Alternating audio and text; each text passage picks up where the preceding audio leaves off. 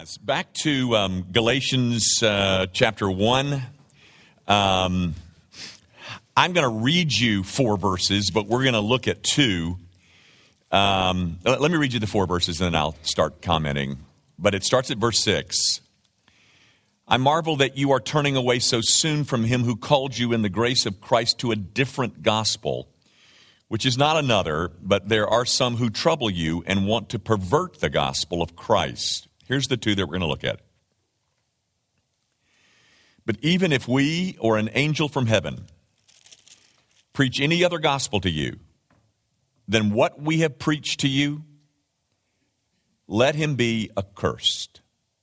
As we have said before, so now I say again if anyone preaches any other gospel to you than what you have received, let him be accursed.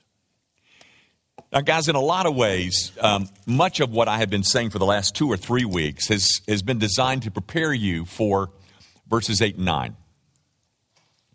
I don't know of any other way to,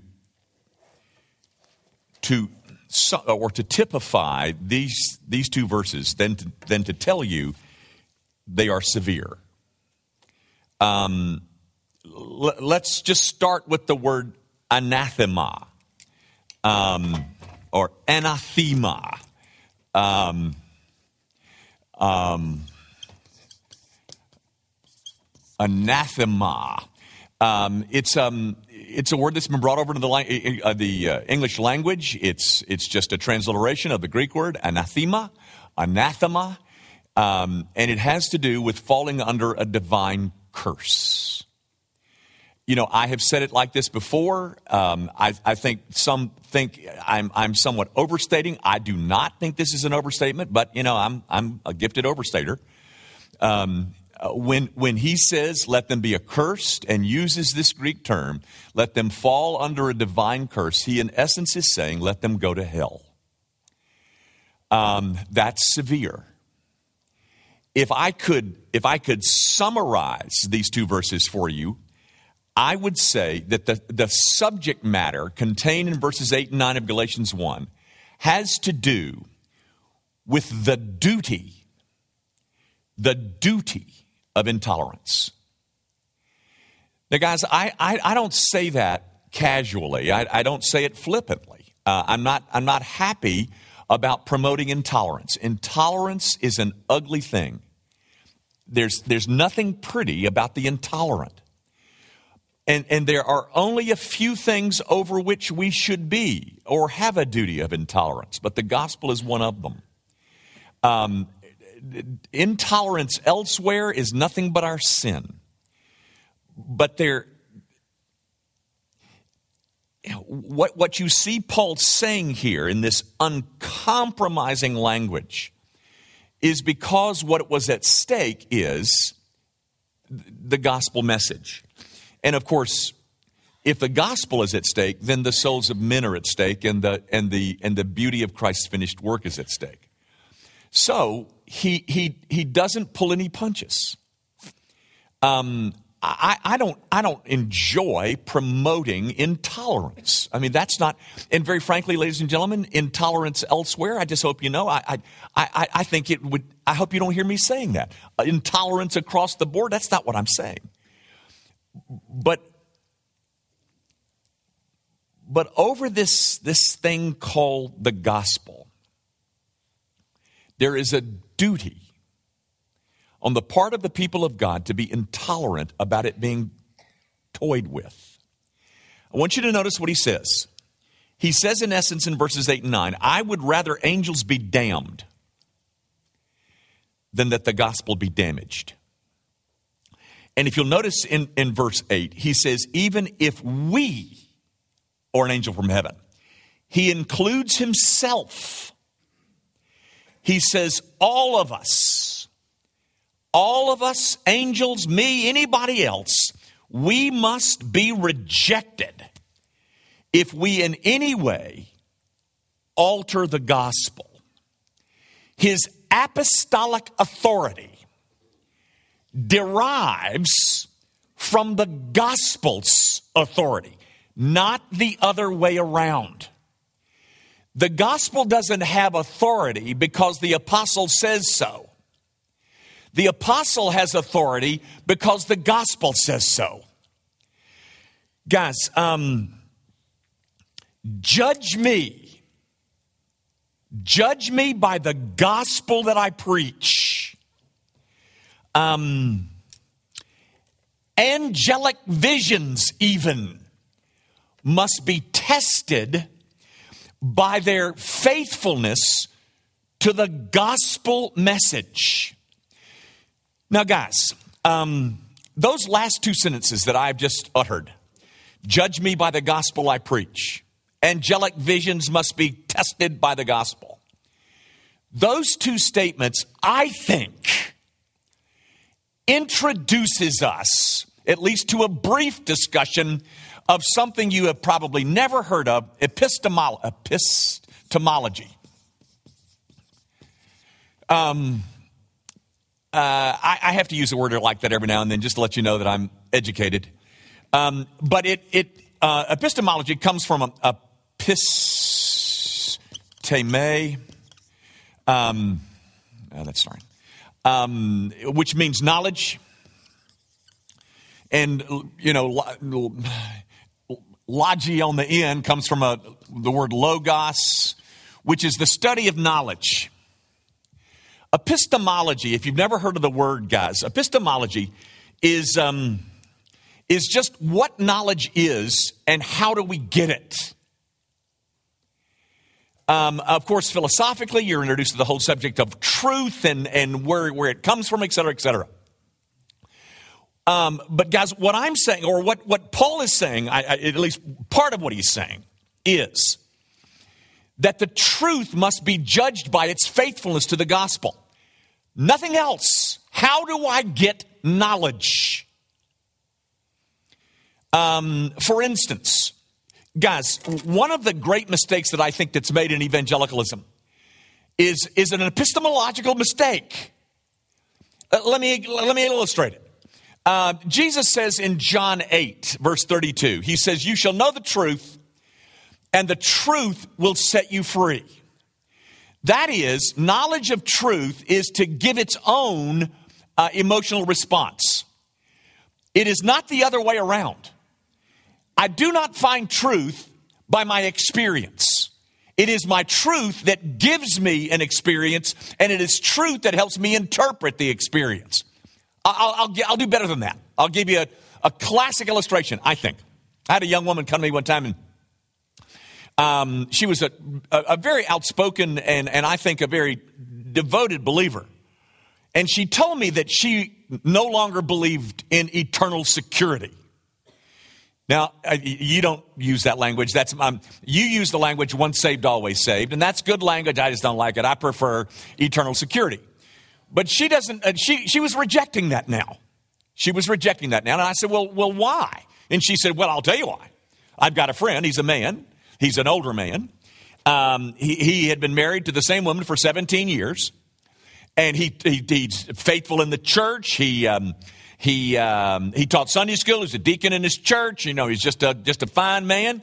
His wife was uh, diagnosed with cancer. And he prayed and he prayed and he prayed and, um, and she died 11 months later. And then, as a result of her death, he, this man bolted from the faith.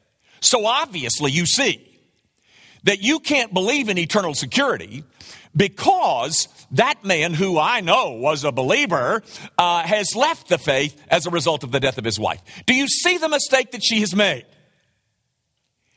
She has derived truth from her experience, not you shall know the truth and it will set you free. It is not experience being interpreted by truth. It is truth being established by experience. That is an epistemological mistake. How do I come to the truth? How do I find any knowledge? Through experience? No, ladies and gentlemen, judge me by the gospel I preach. Let me give you another example. The one that Martin Luther was fighting. You know, I, I talked about Martin Luther in his commentary on Galatians and yada, yada, yada, yada. So the, the, the problem that Martin Luther had was his relationship to Rome. Um, you know, guys, I, I'm about the only dinosaur that still loves Pilgrim's Progress. If you've ever been in my grace group, we study Pilgrim's Progress. And, they, you know, it's getting so now that when I say we're going to study Pilgrim's Progress, they look at me and say, What? Study what? Do you know that the, the most widely sold book next to the Bible in the whole Christian universe is Pilgrim's Progress? By the way, this is not Pilgrim's Progress. This is a commentary by Spurgeon. Spurgeon drew 40% of his illustrations out of Pilgrim's Progress. I mean, he's, he, he's always ref- alluding to something in Pilgrim's Progress. Now, guys, Luther is fighting Rome. And, and one of the issues is their epistemology. How do you get truth? I want to read you this little, um, and then I'm going to do some more artwork, which is, you know, really suspect. This is just a sentence or two. Uh, while Christian, uh, Christian is the guy, you know, is on the progress to the celestial city. While he was bewailing his unhappy miscarriage, he, he, he lost his, his assurance. Um, he lifted up his eyes, and behold, there was a very stately palace before him, the name of which was Beautiful. Now, listen to this. This is genius. And it stood just by the highway side. Didn't you see the genius in that? really? You didn't? Well, let me explain it to you. Guys, so Pilgrim's on his way to heaven. He's on the way. He's on this path that takes him to heaven, okay? He's on this path that takes him to, you know, glory up here. And he's on this path. And, and, and, and Bunyan says uh, he was really bemoaning the fact that he'd had this moral failure. And he sees a stately palace, uh, the name of which was Beautiful. There's a chapter in Pilgrim's Progress called The Beautiful Palace. Or, no, no, it's called The Palace Beautiful. And the palace beautiful was the church. Notice where Bunyan says the church is found. And it stood just by the highway side. So the church is right over here. The palace beautiful, on his way to glory, there is the church right at this, right, at, right on the side. Contrary to that, Rome stated that the church, that the path to heaven went right through the church. Do you see the difference in that, ladies and gentlemen? The church according to 1 Timothy 3, verse 15, is to be the, the pillar and the foundation of truth. But she is not the origin and the source of truth. She's a supporter of the truth. From where do I get my truth? Ladies and gentlemen, it's not from the church. No, ma'am. You don't go through the church to arrive at truth. You're on the way to glory, and the church is off to the side, supporting and, and, and encouraging you by the truth. Guys, um, the church gets her authority from the truth not the other way around? That's an epistemological question. What is truth and where do I get it? How do I get it? Do I get it by going through the church? Guys, um, Roman Catholicism claims that the Pope is the supreme judge of the scriptures.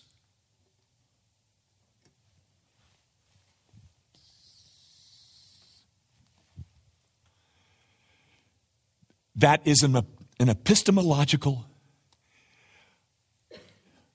difference and a huge one. Protestantism says that the palace beautiful and it stood just by the highway side. It's over here on the side. I'm on my way to heaven, and it is the truth that gives the church authority, not the other way around.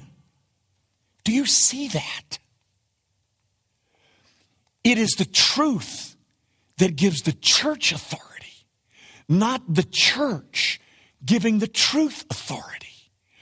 The church doesn't rule on what the truth is. The church is a pillar and a foundation of truth, but she's not the source. She's not the origin of the truth. Paul looks at his audience and he says, Judge me by what the church says about me.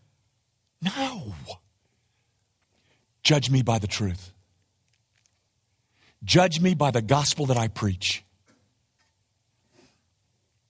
Guys, that's one of the reasons that the Protestant reformational view of sola scriptura is so, it was called the material cause of the Protestant Reformation. The um, the formal cause. No, no. The material cause was justification by faith. The formal cause was this idea of where do you get your truth? What is your epistemology? Where is, what is the origin of the truth? The church, that's Rome's position. And the whole Protestant Reformation revolted at that idea that, that knowledge has its the way I get it is that I go through the church and the church establishes and, and, and places its sanction of approval. This book has authority because the church said so. No. A thousand times no. The church has authority because this book says so. That is our epistemology, ladies and gentlemen. Now, what is what is truth? What is not? That, that's that's a whole nother that's a whole other side of the, the epistemological question. But how do I get it? That, ladies and gentlemen, the Apostle Paul says, I subject myself to the church. No. No, he doesn't say that. Judge me. Judge me by the gospel that I preach. And I would rather see angels damned than to see the gospel damaged. So if we if we are an angel from heaven, you have this, this angelic experience that, you know, by the way, that's what Mormonism says. The angel Moroni shows up and gives him, gives the five golden, whatever the tablets or whatever they are. And they are off they go.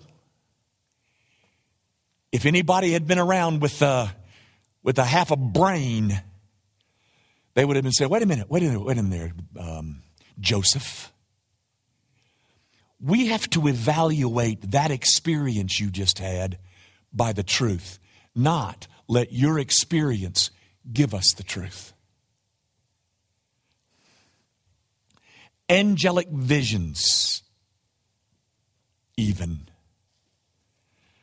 must be tested by the gospel. Ladies and gentlemen, the how to of knowledge, the how to of truth, is not via my experience, It is not via the church. It is not via the Pope who establishes the authority of the church. I, I discover truth by measuring what I say against a simple message of the righteousness of God on display in Christ Jesus' finished work. Judge me. Judge me by the gospel that I preach. And so when it comes to little things like sola scriptura,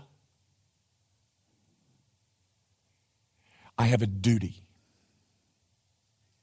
a duty to be intolerant. I cannot allow folks to well, you know, we've got three sources of authority. We've got, we've got church tradition, we've got the Pope, and we have the scriptures. I cannot stand idly by and say, oh, okay. No. I am not to be judged by tradition.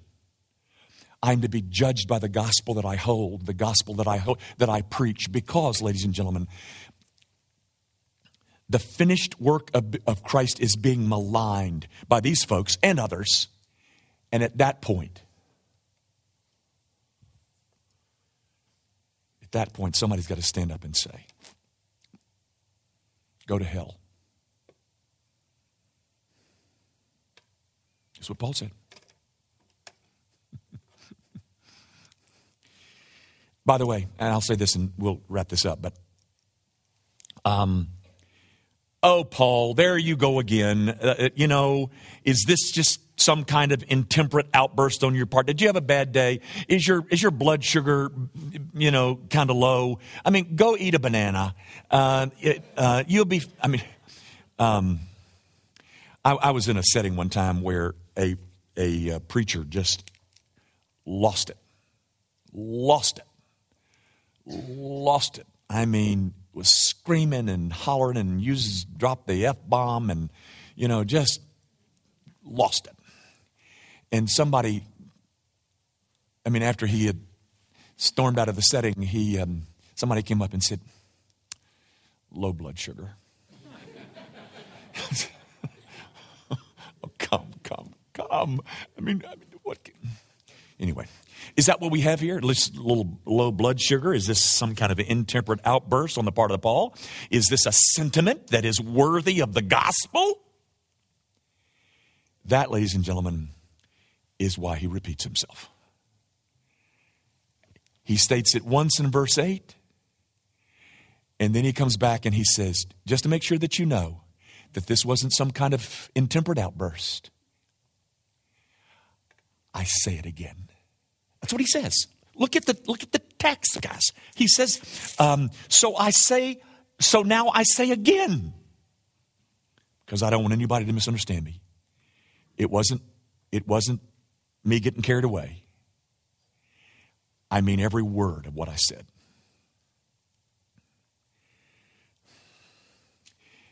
Even the Apostle Paul